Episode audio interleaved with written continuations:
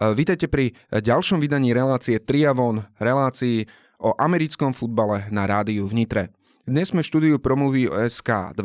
Vlado Chalúbka sa dnešného posledného štúdiového nahrávania zúčastniť nemohol, no po dvojtýždňovej prestávke tu máme opäť Vlada Kureka. Vlado, ahoj. Ahojte.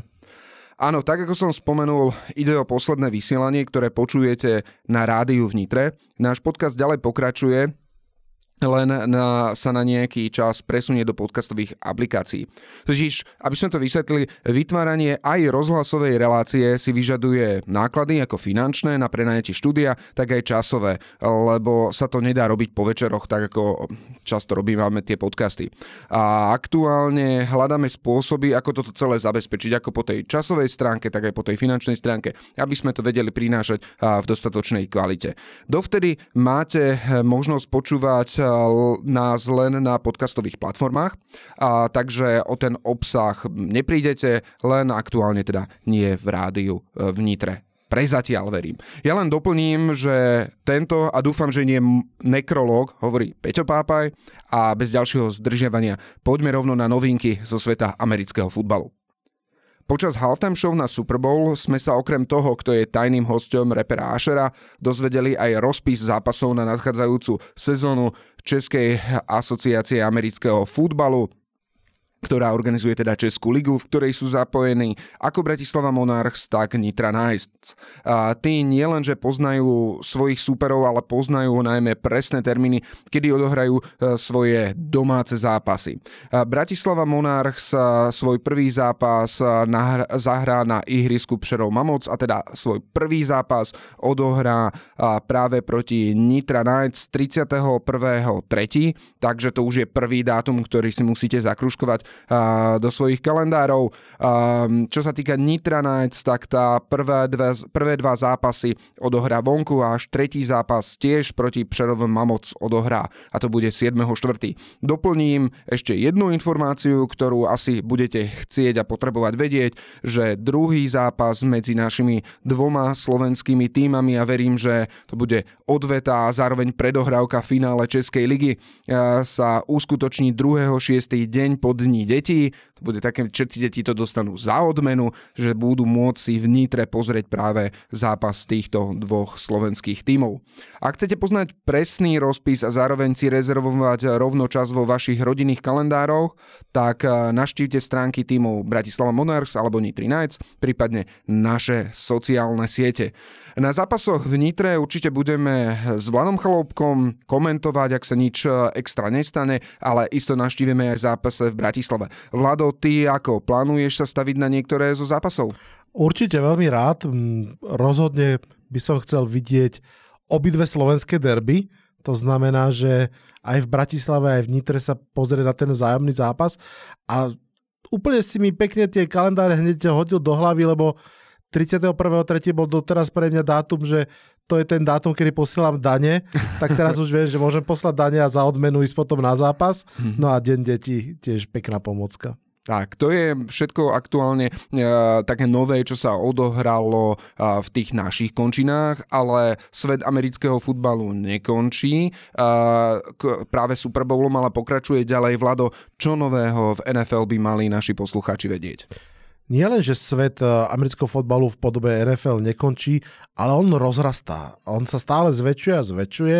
Všetci dobre vieme, už sme sa aj o tom my rozprávali, že už viac ako dekádu je v Európe prítomný, najskôr to bolo v Anglicku, teraz pribudlo Nemecko.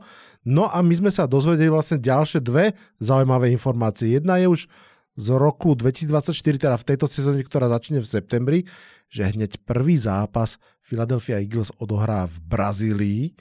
A potom sme sa dozvedeli, že o rok na to, v roku 2025, sa tá európska enklava rozšíri o tretiu krajinu po Anglicku a Nemecku, prípadne aj Španielsko. Na Santiago Bernabeu na slávnom štádione Realu Madrid sa odohrá ešte nevieme aký zápas, ale jeden zo zápasov NFL. Áno, Španielsko ako krajina v Európe má tiež silné týmy, má zastúpenie v Elfke, čiže je to tiež krajina, ktorá fandí americkému futbalu a bude to krásne sledovať práve na tomto štadióne, ako, ako pripravia celú túto show.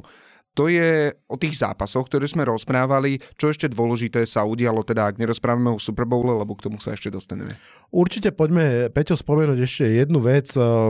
Skrátke sa tomu hovorí, že NFL Honors, to znamená, že tesne predtým, ako sa už ide hrať ten Super Bowl, sa na takom príjemnom bankete večere odozdávajú ocenenia pre najlepších hráčov a trénerov sezóny.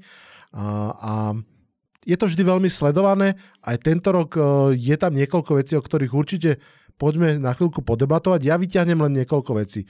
Podľa očakávania MVP sezóny sa stal Lamar Jackson, quarterback Baltimore Ravens. Možno v celku prekvapivo, alebo veľmi tesne, o jeden jediný bodík sa stal trénerom roka už druhýkrát Kevin Stefanský, tréner Clevelandu Browns a tak ako pred rokom aj tento rok Obidvaja nováčikovia, aj ofenzívny, aj defenzívny, sú z jedného klubu. Pred rokom to bolo z Jets, teraz je to z Houstonu Texans. CJ Stroud sa stal ofenzívny koordinátor, pardon, ofenzívny nováčik roka a jeho kamarád a kolega Will Anderson sa stal defenzívny nováčik roka. Takže to sú také niektoré ako keby základné informácie, ale ja ti dám rovno otázku, mm-hmm. ako sa pozeráš na v celku kontroverzné rozhodnutie, kto sa stal comeback player of the year? No, ja len pre posluchačov doplním, že comeback player of the year bol Joe Flacco, ale boli tam viaceré silné mená a silné príbehy. A myslím, to je DB z Buffalo Bills, Harlin. Áno, áno safety. Sa- safety, ktorý a prežil klinickú smrť a vrátil sa.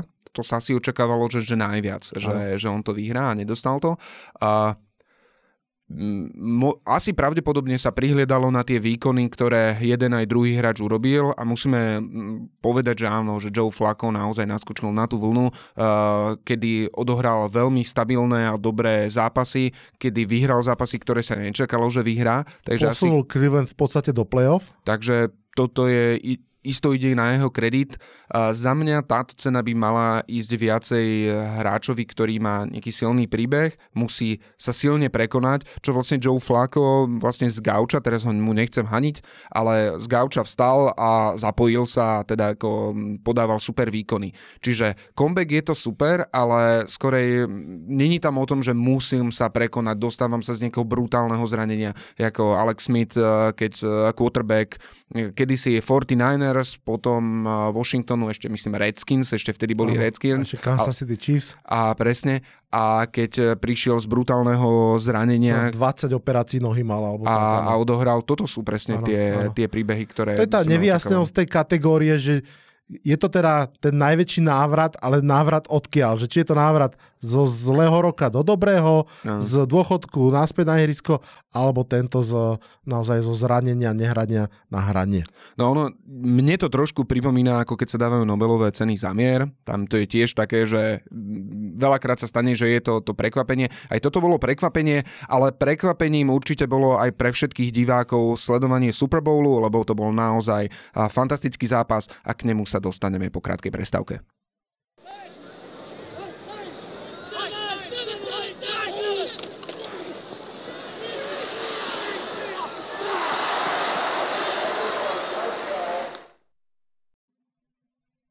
Cez víkend sme mali možnosť vidieť posledný zápas sezóny, Super Bowl, najočakovanejší a najsledovanejší zápas. Aktuálne to bol aj najsledovanejší zápas v USA ever. Čiže, ak si dobre aj pamätám, okolo 124 miliónov divákov ho sledovalo a mali čo sledovať, lebo naozaj sme pozerali fantastický zápas, ktorý sa dostal až do predlženia. Tí z vás, ktorí ste to náhodou ešte nevideli, na chvíľu si stíšte hlasitosť vyhral Kansas City Chiefs po predlžení 25-22 a to, čo môžeme povedať, je, že mali sme možnosť vidieť, i keď to ten výsledok nerozpráva, defenzívnu bitvu. Naozaj zo začiatku sa tie týmy vôbec nevedeli presadiť, presadili sa vlastne až ku koncu zápasu, išlo to do predlženia, v predlžení sa aplikovalo nové to pravidlo, ktoré ešte pri predchádzajúcom predlžení medzi Patriots a Falcons nebolo a to je, že aj po skorovaní touchdownu, že ak by aj 49ers skorovali touchdown, Kansas má ešte právo dostať loptu. To Falcons nemali, ale teda teda uplatnilo sa toto nové pravidlo. A mali sme ale možnosť vidieť veci, ktoré sme nemali možnosť vidieť e, v minulosti alebo teda veľmi zriedkavo, ako že Christian McCaffrey fumbloval, mm. a že Patrick Mahomes uh, urobil inťak v playoff. Ale, a tých vecí takýchto bolo kopu. Čo z tvojho pohľadu rozhodlo tento finálny zápas sezóny? Vieš čo, Peťo, uh, ja neviem, že či to je jedna vec. Možno sa o tom budeme baviť aj podrobnejšie. Myslím si, že to bol vyrovnaný zápas, každý chvíľku ťahá pilku. V podstate, keby som to mal veľmi zjednodušene povedať, tak uh, uh, Kansas City Chiefs urobili o jednu hru viac a, a pomohlo mi to. Ak by som mal predsa len vyťahnuť jednu vec, nemyslím si, že je jediná, ale je dôležitá. V prvom polčase boli San Francisco 49ers podľa mňa výrazne lepší, ale to, ako sa extrémne namakali, tak sa to odzrkadlo vo veľmi chudobnom 10-3 vedení a vtedy som si hovoril, že keď si dali do toho toľko energie, prekonali ste aj ten fumble Christiana McCaffreyho, dali ste fantastickú trick play, aby ste dali touchdown a výsledkom toho je len 10-3, že Mahomsovi stačí 5 sekúnd a vyrovná, tak som si hovoril, no neviem, neviem, či to dobre dopadne. Za mňa, keď rozprávame o tom prvom polčase, ten zlomový okamih nastal, keď linebacker 49ers Greenlaw hmm. sa zranil, a, lebo dovtedy Kansas City Chiefs urobili, myslím, dva prvé downy že väčšinou išli, že tria von a dvakrát tam teda urobili nejaký ten prvý down a hneď potom išli von, boli extrémne dominantní. 6-1 to bolo na prvé dávny v prvej štvrtine a pritom stále 0-0. No. A ako sa zranil tento hráč, tak postupne, áno, išlo aj o to, že asi únava, aj, aj play calling, ako nie je to vždy iba jedna vec, ale keď dojdete o takto veľmi kvalitného a dôležitého hráča, nehovorím, že je jediný a najdôležitejší, ale veľmi dôležitý, tak to vie zamávať celkové tou uh, defenzívnou schémou. A čo tak skúsený head coach ako Andy Reid a tak skúsený uh, quarterback ako uh, Patrick Mahomes to dokázali hm. využiť. Hmm. Treba ale však povedať na Margo obrany San Francisco 49ers, že hrala výrazne lepšie ako predošlé dva zápasy, najmä behová obrana, pázraž, tá celá front seven, naozaj um, Green Bay Packers im v, v wildcard úplne nakladali, nabehali cez nich 100 yardov, teraz naozaj hrali veľmi, veľmi dobre. To zranenie, ktoré vravíš, nezavinené. Chalan len vybiehal na herisko plný radosti, energie, že idú, idú na loptu, lebo práve mali celkom dobrý drive a zrazu sa len zvalil na zem s e, roztrhnutou achilovkou. Pravdepodobne čo, no. roztrhnutá achilovka, čo ho vyradí na veľmi, veľmi dlho, možno vynechá aj tú následujúcu sezonu. Ja mám k tomuto zápasu ešte jednu otázku a potom ešte ďalšie, ktoré vyplývajú z toho, čo sme mali možnosť vidieť. A tá otázka je, keď sme išli do playoff, my, fanúšikovia, spolu s tými týmami išli do playoff, bol tam coin toss. 49ers vyhrali coin a mali si možnosť vyberať. A oni si vyberali tak, ako si vybrali aj Patriots v tom predchádzajúcom predlžení, že išli príjmať. Z tvojho pohľadu to bolo dobré rozhodnutie, lebo ja keby som tam bol, tak ja poviem, že nechcem príjmať. Že chcem, aby išli Chiefs, aby som vedel, že či aj v, tom, aj v tom čase, ako oni boli, že boli 4 a 2 a oni, že tak idem pre field goal, keby vedeli, že musia dať touchdown, tak by to hrali. Áno. Toto je super otázka, podľa mňa o nej by sme mohli mať celú reláciu, pretože fakt je ten, že tak ako si vral, toto bolo prvé predlženie podľa nových pravidel. Čiže nemáme žiadne dáta z predošlých zápasov, čo bude lepšie, čo bude viac fungovať. Máme zatiaľ len ten pocit a ten hovorí naozaj, že na jednej strane, keď ideš prvý uh, do útoku, nemáš na sebe ten stres, že už proti niečomu hráš. Môžeš to ty zadefinovať. Na druhej strane, ako vravíš, keď ideš druhý do útoku, už vieš voči čomu hráš, že či ti stačí touchdown, alebo musíš, tak ako hovoril potom aj Chris Jones, obranca z Chiefs, že oni boli už tak pripravení mentálne, že ak pôjdu ako druhý na loptu, tak budú sa snažiť dať touchdown a two point conversion, aby to tam ukončili, aby jednoducho sa už uh, nedostal super naspäť. Ťažko povedať, ja si myslím, že to bolo dobré rozhodnutie, Peťo, vieš čo, aj kvôli tomu, že obrana San Francisca už bola naozaj unavená a mhm. tým, že išiel na ihrisko útok, tak im dal proste uh, ten Brock Purdy a spol 3, 4, 5 minút na to, aby sa vydýchali a naopak tá unavená obrana Chiefs musela hneď od začiatku sa postaviť. A dlho im to aj nešlo. Mm. Vlastne sa hýbali po ihrisku, až došli do red zóny, ale vtedy zabrali a vtedy Brock Purdy ukázal, že i keď pravdepodobne je to dobrý quarterback, ale nie je to, nie je to ten štýl ako Mahomes, nie je to ten štýl ako Brady. To je štýl ako Mahomes. Áno, ale myslím v tom kontexte, že nie je to ten quarterback ten, ten naozaj ten rozdielový, úplne rozdielový ano. hráč. Lebo aj keď nahrával tú nahrávku, ktorý je posledný jeho pokus, tak jednak prehodil hráča, ale jednak v, v, v, v tomto, v endzóne tam mal voľného hráča, ktorý mu tam unikal, takže aj keby aj to zahadzoval smerom na ňo, tak pravdepodobne aj tak by to bol to Áno, bol pod tlakom, ale to je Hej. rozdiel medzi dobrými a skvelými quarterbackmi. Úplne súhlasím, nebol hanbou, ale nebol ani elitou, ktorý by to potiahol. Peťo, ja musím povedať jedno meno.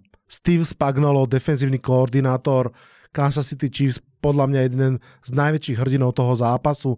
V závere riadneho hracieho času boli Niners na lopte. Vyzeral to, že budú môcť vyhrať, že nechajú vytieť všetok ten čas, skorujú možno aj field goal na záver a vyhrajú. Steve Spagnolo tam koloval uh, run blitz a, a proste zastavil ten útok, prinútil ich iba kopať, dal Mahomsovi tú šancu vyrovnať a potom v predlžení vlastne opäť vyrovnať. Steve Spagnolo je zatiaľ prvý a jediný koordinátor v NFL, ktorý má už 4 prstene víťaza Super Bowlu. Keď už sme pri Chiefs, na záver otázka. Môžeme už tvrdiť, že Chiefs sú dynastia? Absolutne áno. A vyhrajú aj ďalší pohár a skompletizujú hetrik?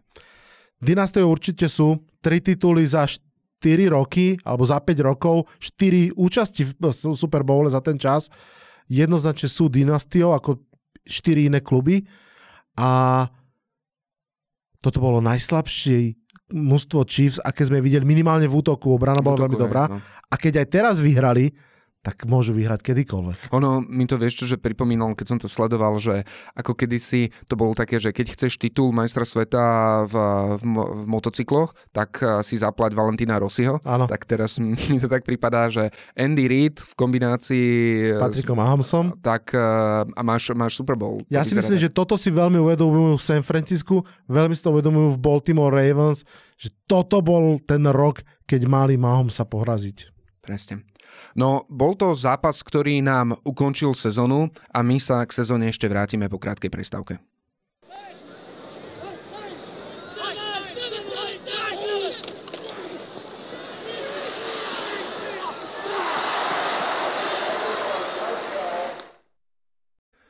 Sezóna 2023 skončila a je čas sa za ňou obhliadnúť aspoň krátko a povedať si aspoň tie najdôležitejšie highlighty. Nebudeme vymenovať, že čo bolo zlomové v sezóne, ale pozrieme sa na to, aspoň tomto stupe, že čo boli tie najväčšie sklamania. Niečo, čo sme očakávali na začiatku a vypalilo to úplne inak. A teraz kľudne dajme všetky medze preč, môžeme sa pozrieť na hráčov, na organizácie, na trénerov. Za teba čo je takým tým najväčším sklamaním predchádzajúcej sezóny? Určite by sa dalo rozprávať o mnohých veciach. Ja vyťahnem jednu, v tejto chvíli potom ešte jednu pridám. To prvou za mňa je výkon Philadelphia Eagles. Hodnotím to z toho dôvodu, že očakávania od Philadelphia Eagles boli astronomické. Predošlú sezónu patrili medzi dve najlepšie mužstva, boli v Super Bowle, mohli ho vyhrať. Vrátili sa do tej sezóny a napriek tomu, že aj prvé zápasy vyhrávali, tak jednoducho to mužstvo zrazu nemalo mentálnu silu, nemalo súdržnosť, začalo sa rozpadať a skončilo veľmi, veľmi v podstate neslávnymi výkonmi v posledných zápasoch vrátane toho playoff. Dá sa povedať, Peťo, že je to taká pripomienka, čo môže urobiť s klubom. Veľmi nenapadne to, že mu odídu ofenzívny a defenzívny koordinátor, čo sa dobrým klubom bude stavať rok čo rok, lebo keď si dobrý, tak všetci chcú tvojich trénerov. A vlastne, že to mústvo zase len nenápadne o ročík zostarne, ale zrazu v určitom momente už je to obrovský rozdiel. Či sa bavíme o tej defenzívnej line, alebo o secondary, zrazu už tie ročiky tam bolo, bolo vidieť, bolo cítiť a Filadelfia proste nám vyšumela pred očami. Za mňa je to jeden z tých veľmi kľúčových, nie aj najkľúčovejších aspektov a to je práve tá rola trénera, ofenzívneho koordinátora a defenzívneho koordinátora. Keď Patriot stiahli takú tú víťaznú šnúru a veľmi sa im darilo, prišiel rok, kedy odišiel ako Josh McDaniels a odišiel aj defenzívny koordinátor Matt Patricia. A Matt Patricia, ako neodchádzali v tej istej sezóne, ale teda krátko odišli a tie výkony tímov išli dole. Tí obidvaja tí koordinátori ukázali, že nie sú dobrí head coachi a ich kariéra išla, išla dole. A potom aj keď sa Petriša vrátil na pozíciu toho defenzívneho koordinátora, už to nebol on. Ale je to veľmi citeľné, lebo tým pádom buď tam máš neskúseného človeka, keď nehárneš niekoho veľmi, veľmi kvalitného ako defenzívny koordinátor Chiefs, alebo to všetko zostáva na tých eh, ramenách toho head coacha a to je potom veľmi náročné. Ale pri Eagles mi to pripomína to, že oni keď sú underdogs a sú takí outsideri, tak vtedy akože šlapu. Keď mali aj, a teraz neviem koľko rokov dozadu to bolo, keď išli do sezóny, neviem či ešte dokonca s Michaelom Vickom na pozícii quarterbacka sa očakávalo, že tí dajú perfect season a totálne vybuchli a ani do play-off sa nedostali. Tak toto je, toto je takéto memento, že nie súpiska ti vyhráva zápasy, ale to, ako je silný ten tým. A ono to je také, že to není, že súčet jednotlivcov, ale to, ako tá chémia tam uh, zafunguje. A platí to asi aj v mnohých športoch, že naozaj nastupovať z pozície favorita je veľmi, veľmi ťažké. Čo máš ty ako prvé sklamanie? No, rozprávali sme o alebo ja som rozprával o Patriots, lebo to mi je najbližšie. Ako to, čo ma asi najviac sklamalo, a teda a nie len teda z pozície fanúšika Patriots, ale asi každý, keď sa pozrie, je výkon Patriots v ofenzíve. Hmm. Prišiel tam ofenzívny koordinátor Bill O'Brien a s povesťou, že je to ten ofenzívny koordinátor, ktorý vie pomáhať mladým quarterbackom a mal posunúť Meka Jonesa úplne na iný level a bol známy tým, že on vie priniesť veľmi zaujímavé schémy, také prekvapujúce, ale zároveň dobre šité na toho quarterbacka a ja som naozaj čakal, že potom, čo tam bol Mike, Gesicki, bol tam Hunter Henry na pozícii tight enda, neboli tam žiadni jednotkoví wide receivery, ale mal si tam stále Zika Eliota, mal si tam Stevensona, že naozaj som čakal, že ten útok bude nie úplne, že bude dávať 40 bodov, ale bude radosť sa na to pozerať, že to bude minimálne zaujímavé. Ale bolo to hrozné sledovať, boleli z toho oči. Pár čísel, ja vždy hovorím čísla, oni boli štvrtý najhorší v počte nahádzaných yardov len 3392. Len pre porovnanie CJ Stroud len on nahádzal 4100, myslím.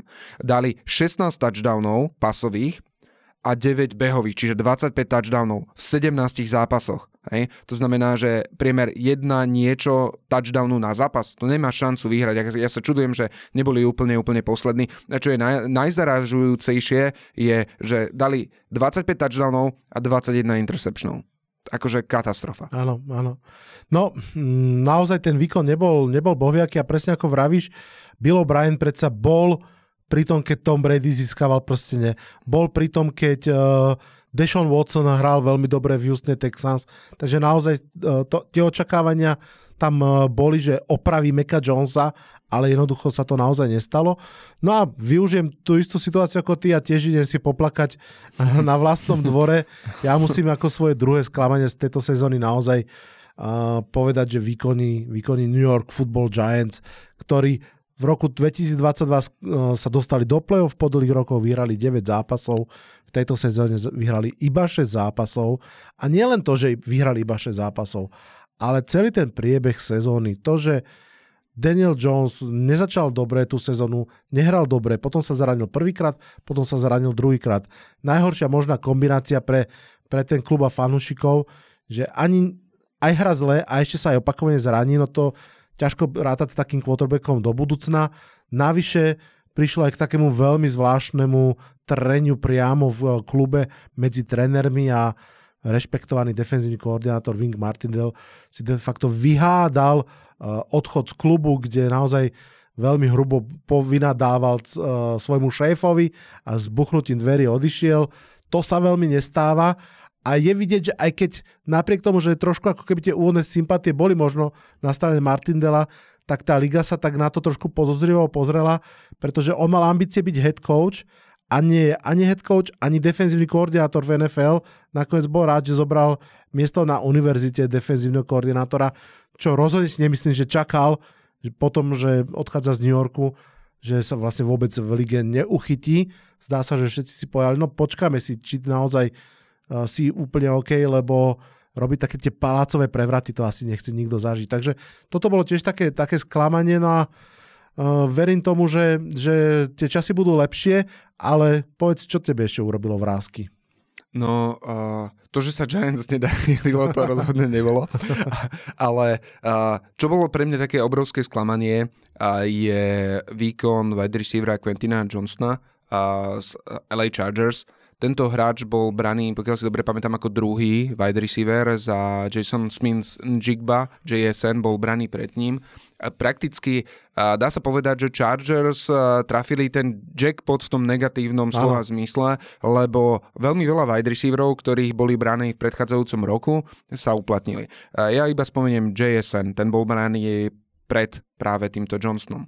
Za ním boli bráni hráči ako Zay Flowers a Jordan Edison. Keď prechádzame do tých vyšších kôl, tak je to Rashi Rice, Jaden Reed a Puka Nakua, ako Steel, Áno. obrovský, Tank Dell, Josh Downs, tých hráčov bolo kopu. Tento hráč, i keď hral v takom silnom, ofenzívne ladenom týme, a zachytil len 38 prihrávok pre 431 yardov a 2 touchdowny. A to musíme povedať, že Mike Williams bol zranený, ja neviem, do konca sezóny, myslím už po štvrtom zápase alebo kedy. Čiže naozaj tam bol priestor, on nebol, že VR3, VR4, ale mohol zažiariť a zažiaril akurát tými dropmi a ja si stále spomeniem na to, ako si mi ty rozprával, ako si dúfal, že tohto hráča vy nezoberete, lebo dropy sa vyliečiť nedajú. Presne tak. Um, nebol problém toho, koľko tých lob teraz zachytil, ako si hovoril, a koľko ich nezachytil. Naozaj to bol, to bol receiver, ktorý uh, nepomohol som, svojmu klubu a v posledných rokoch sa z univerzity valí množstvo mladých šikovných wide receiverov o Pukovi Rakovi ešte určite budeme rozprávať, pretože patril k najkrajším príbehom tejto sezóny. No a keď v prvom kole po niekom šiahnete a takto hrubo sa pomýlite, tak to veľmi, veľmi boli. Ako štatisticky je to tak, že sa človek vie pomýliť, lebo nie každý zažiari, ale presne, že naozaj taká smola, že tých hráčov bolo kopu a ty to zrovna chytíš, tak to, to, to není úplne najšťastnejšie, ale Chargers si vyčerpali tú smolu, ale boli tými, ktorí si práve vyčerpali to šťastie, alebo sa na nich načerpali. Usmiel, načerpali, usmielo sa na nich to šťastie a o tých najväčších prekvapeniach sezóny si porozprávame po krátkej prestávke.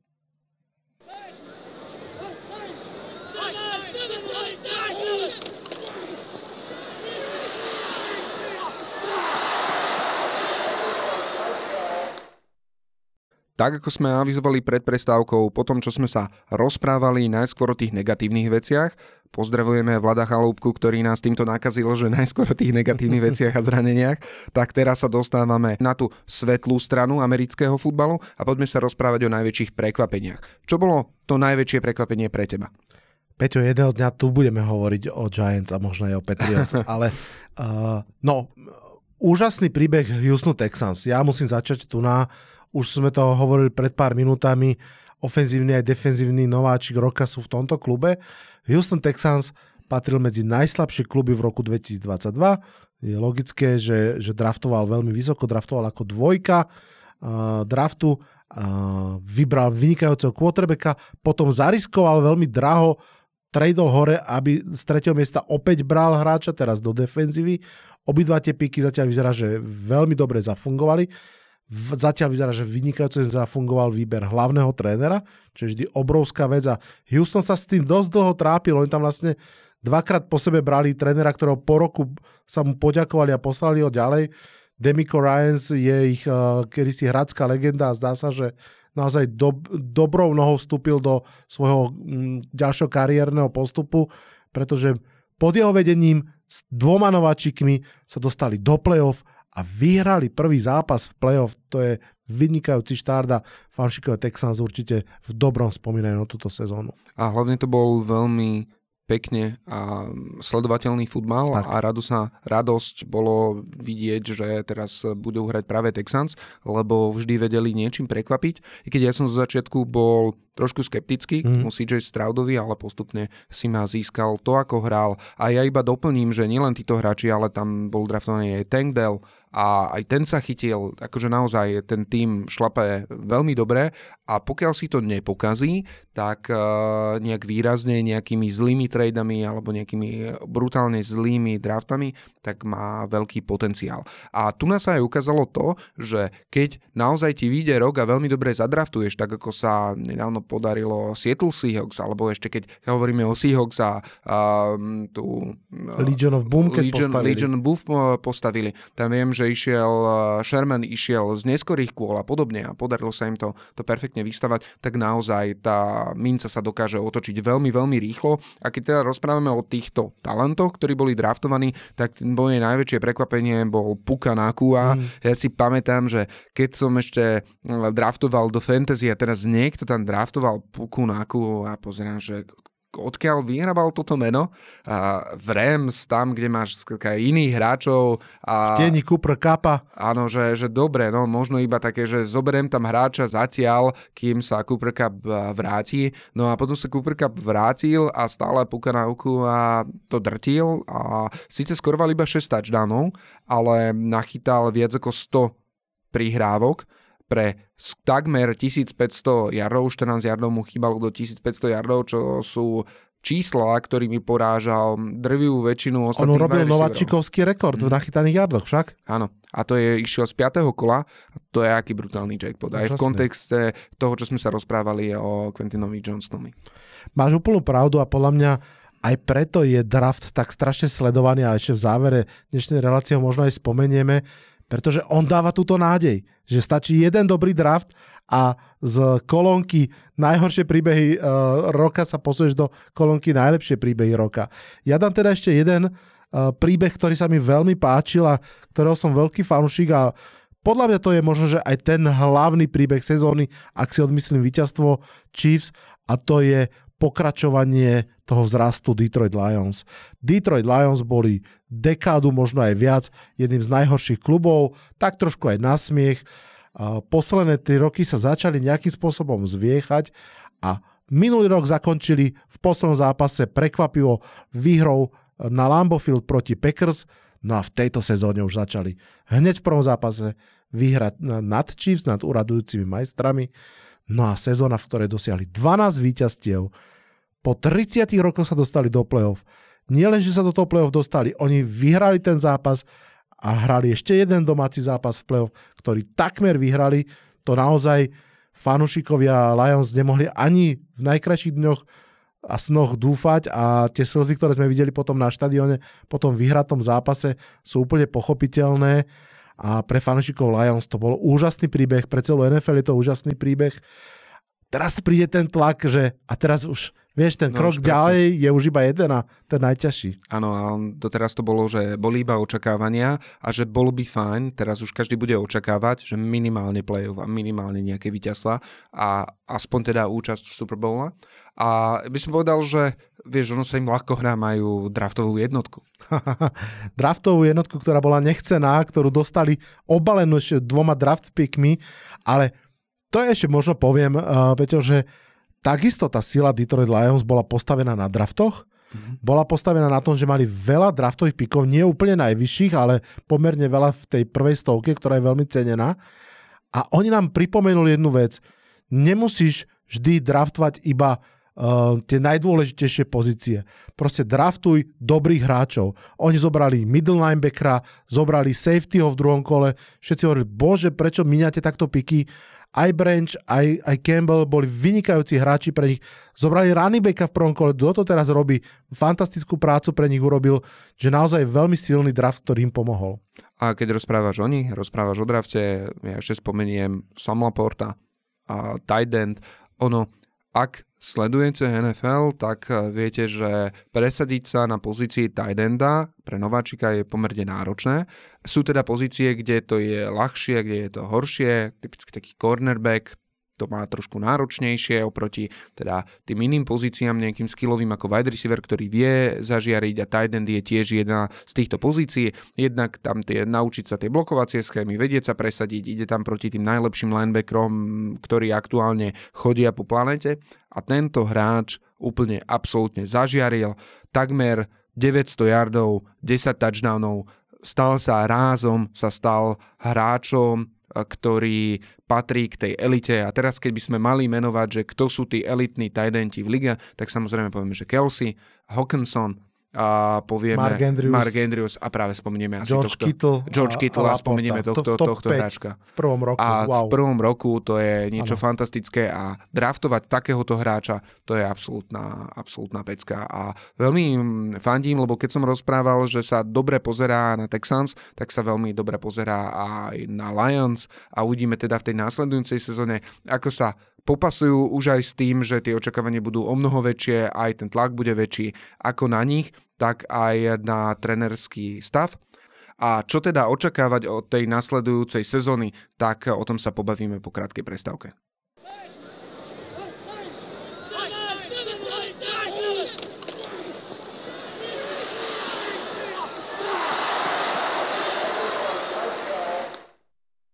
Náš posledný vstup tu v relácii v rádiu v Nitre.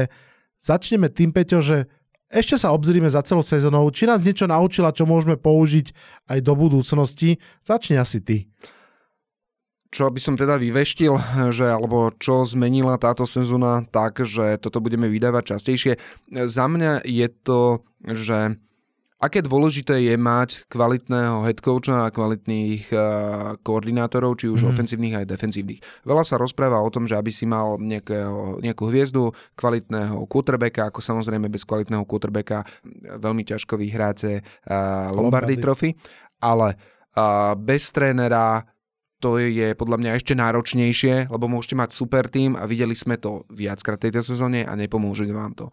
A spomínali sme Detroit Lions, kde si myslím, že pri inom trénerovi by vo finále boli a možno by aj zdvíhali nad, nad hlavu Lombardy Trophy.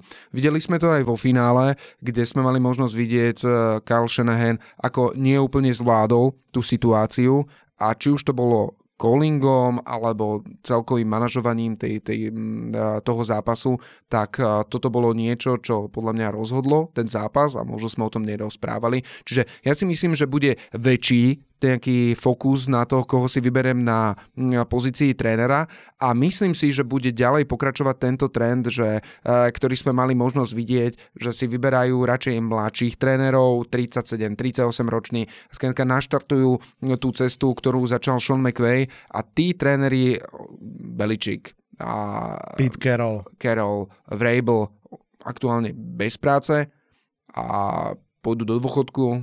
My- Myslím si, že možno Vrabel ešte nie, ale teda tí, tí ostatní, hej. A toto, toto nás asi naučila, že v tomto sa mení generačne NFL.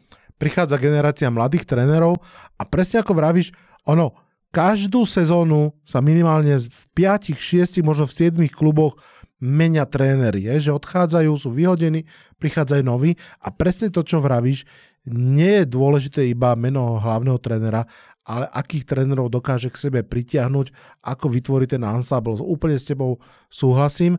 Ja ak by som mal vyťahnuť jedno múdro, tak uh, musím povedať, že táto sezóna nám opäť extrémne pripomenula význam druhého quarterbacka v mústve. Je to strašne ako keby zapekli tá situácia, pretože v ideálnom prípade je to hráč, ktorý sa na trávnik vôbec nepozrie za celú sezónu a hovorí si, prečo by som mal takého hráča platiť.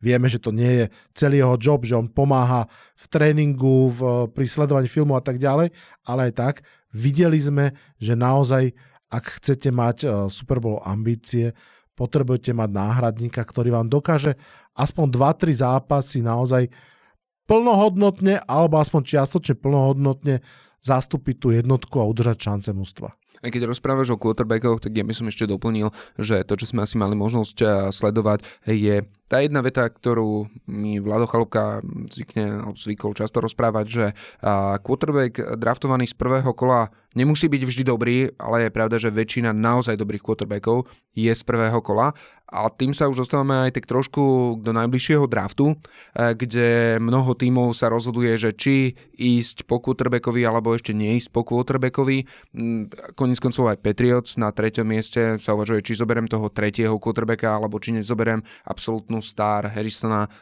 na pozícii wide receivera a že zoberiem nejakého quarterbacka v neskorších kolách. Keď sa pozrieme na to, ako to teraz vyzerá, a hlavne na to, akí quarterbacki postupili do playoff, tak áno, sú to quarterbacki po väčšine z prvého kola. Čiže ak niekto sa rozhodne, že ide do tých neskorších kol, tam máš Doug Prescott, ešte mm, Russell Wilson, mm, ešte, Jalen Hurts. Áno, Hurts, ďakujem. Tak e, toto sú quarterbacki, ktorých naozaj mm, trafili a teda sa presadili, ale po väčšine sú to naozaj quarterbacki, ktorí hrávajú, tak sú draftovaní z prvého kola a naozaj toto je tá pozícia, kde ich do toho roku takýchto kvalitných ide iba pár a musíte ísť po nich, inak dostanete quarterbacka a teraz nechcem, aby to znelo blbo, Brock Purdy sa mi neskutočne páči, je to veľmi sympatický chalan, ale aj v tom zápase bolo vidieť, že jednak nie, nie, nie je to ten quarterback, ktorý to na seba dokáže zobrať a dokáže rozhodnúť a to väčšinou sú takí hráči v tomto prvom kole.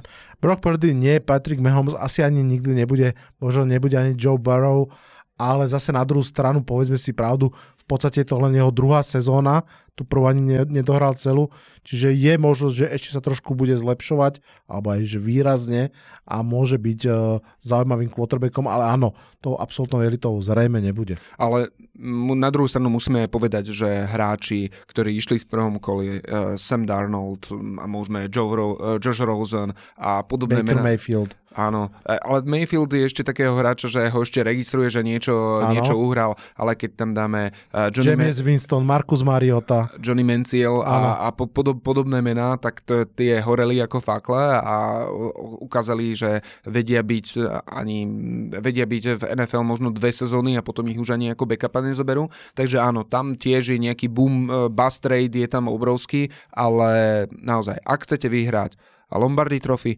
tak musíte, musíte draftovať vysoko quarterbacka. Možno to aj uzavrime tak, Peťo, že sezóna 2023 je za nami. Skončila tak, že na jej čele sú náčelníci. Kansas City Chiefs sú úradujúci šampión. Poďme ešte povedať, že po 20 rokoch sa stalo, že musto dokázalo vyhrať dva tituly po sebe. To naposledy naozaj pred 20 rokmi urobili tvoji Patriots. No a ešte bude 2-3 dní párty a vlastne začne sezóna 2024. To je to, čo nás bude čakať v najbližších mesiacoch. Najskôr sa otvorí trh s voľnými hráčmi, to znamená, že budú prestupovať nazvime to, že stredne veľké mená a stredne veľké hviezdy a niektoré kluby sa budú snažiť si pomôcť. Tu možno poviem, bude ma zaujímať tvoj názor, Kirk Cousins aj Baker Mayfield sú v tejto chvíli vlastne voľní hráči, Uvidíme, či tam zostanú, alebo či si ich niekto zoberie. Ešte mi na to odpovieš, len poviem, že no a po, po trhu s voľnými hráčmi príde ten draft. To, to lovenie tých 250 mladých nádejných talentov, ktorí majú zmeniť tie kluby k lepšiemu, to bude obrovský moment a tam začína, ja tomu rád hovorím, sezóna nádeje. Od draftu do augusta si každé mústvo právo môže myslieť, že je výrazne lepšie, ako bolo pred rokom. Poďme ešte na záver teda k tomu Kazinsovi, to ma asi najviac zaujíma. Myslíš si, že zostane vo Vikings? Je prvá otázka. A ak by nezostal, ktorý klub by podľa teba mal po ňom siahnuť? U, ťažká otázka. Uh, myslím si, že v závislosti od toho, aké budú jeho platové očakávania, tak si ho Vikings vedia nechať, lebo nie je to zlý quarterback, pozná to tam, takže oni by po ňom mohli siahnuť. Tie týmy, pre ktorých by mohol byť zaujímavý, sú tie týmy, ktoré majú velikánsky priestor, velikánsky priestor platový, ale väčšinou sú to týmy ako Patriots, sú to týmy ako Bears, ktoré sa budú sledovať a budú pozerať niekde inde. Atlanta Falcons podľa teba by urobila dobre, keby ho skúsila zobrať? Atlanta Falcons je jeden z tých tímov, kde to dáva zmysel, lebo ten tým je plus minus pripravený, sú tam veľmi kvalitní hráči ako v ofenzíve a v defenzíve a kvalitný quarterback a hlavne kvalitný head coach sú tie skladačky, ktoré by ich dokázali katapultovať veľmi, veľmi vysoko. Tam by Do Patriots by si ho nechcel spolu s tým Harrisonom? Uh, vieš čo, že nie. Ani hmm. Mayfielda, radšej by som dal priestor nejakému mladému quarterbackovi. Ak by to bol ten prípad, že idú vystavať teraz zaujímavý káder, lebo môžu, lebo majú veľmi veľa peňazí, ktoré môžu minúť na hráčov, tak viem si ho predstaviť ako nejakého bridge quarterbacka, ktorý vyplní tú časť, kým sa nejaký mladý quarterback chytí, ale po Mekovi Jonesovi ja by som naozaj nechcel čakať do nejakých neskorších kôl, aby, aby to tam trafili alebo netrafili. Áno. A to je už príbeh budúcej sezóny, o ktorej sa Peťo s Vladom budú rozprávať aj do budúca, takže určite to, že končíme v tejto relácii neznamená, že sa o NFL nebudete mať kde ďalej dopočúvať. Áno, my budeme, a to možno iba na záver spomeniem, určite hľadať cesty a spôsob, ako tento projekt e, aj v rádi držať čo najdlhšie, ale tak, aby to bolo aj zrealizovateľné, aby to dosahovalo takú kvalitu, akú si zaslúžite. Ak vás zaujímajú informácie o NFL, o americkom futbale na Slovensku, nájdete nás na všetkých podcastových platformách. Ak vás zaujímajú informácie aj o drafte, aj o NFL, je tu ešte double coverage, e, ktorý zakladá alebo založí robil Vlado Kurek a nájdete ho tiež na všetkých podcastových platformách. Takže či už zvolíte jednu alebo druhú alternatívu, zostaňte verní americkému futbalu, naštívte zápasy či už v Bratislave alebo v Nitre. Je to naozaj fantastická atmosféra v tomto najlepšom športe na svete. Čaute, čaute. Ahoj.